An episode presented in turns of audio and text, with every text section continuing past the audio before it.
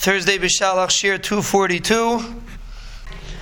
Parak Chav Beis Pasuk Vav Yishma Shol Ki Noida David Va'anoshim Asher Itoi Shaul realized that David understood that he has to um, he has to guard himself from Shaul.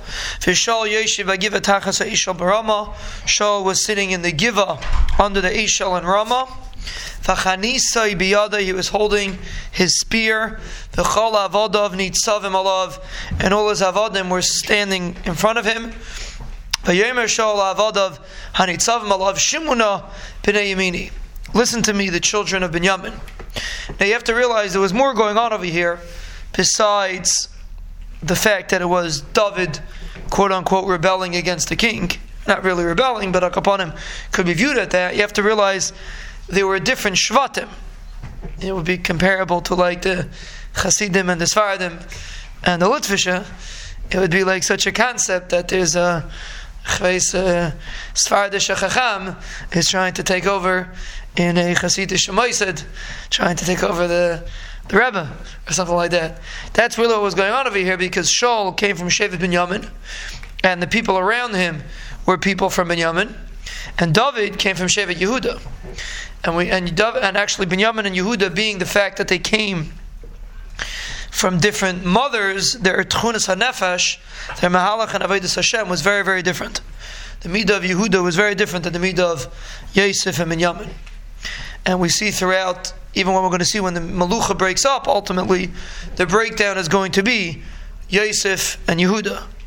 So Shaul was pointing out this point, which is something we didn't mention till now, but he said to his men, B'nai Yamini, listen, B'nai Yamini, the people from Benjamin, Gam lekulchem yitain ben Yishai sadoi sukramim l'chulchem yasim sari alafim v'sari meis. He was he was complaining. He said, if you, even if you expect to get a kickback from becoming David, you think David's going to give everybody uh, positions. Everyone's going to get a position in the government if they help out David. This is what he was suspecting them of. You all made a kesher. Kesher means a merida.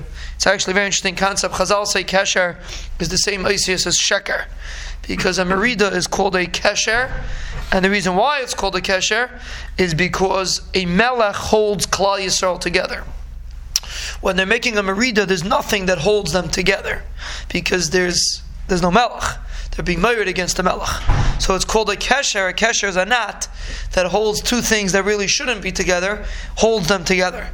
So a merida is called a kesher and it's the same Moises as Sheker, because sometimes a Merida can be something it's not truthful, because the truthful Mahalach is that the king should rule, and the Kesher is to overthrow the king. So the king, in this instance, was right, but the way Shaul was referring to it was a Kesher. Ki keshartem kolchem alai, all of you rebelled against me, vein ozni, no one told me, bechras b'ni and ben Yishai, when my son did a bris with my son Yohanan did a bris with Ben Yishai.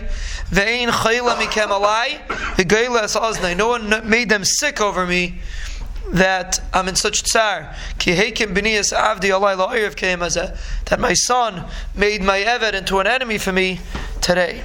And Chazal darshan from here a fascinating thing. Chazal say if a Talmud Chacham is sick, you're mechuyev to make yourself sick over the Talmud Chacham. To daven for the Talmud Chacham, you're mechuyev for daven so stark to make yourself sick. And Chazal prove it from Shaul HaMelech. Shaul HaMelech said, you should make yourself sick for me. Which teaches us, we look at Shaul HaMelech, some people look at Shaul HaMelech as this person that was looking out for kavod, and this terrible thing what he was doing. Chazal call him a Talmud Chacham, and Metz, and they should, everyone's mechuyev to make themselves sick, because Shaul wasn't such tsar. Lamais, he was making a mistake.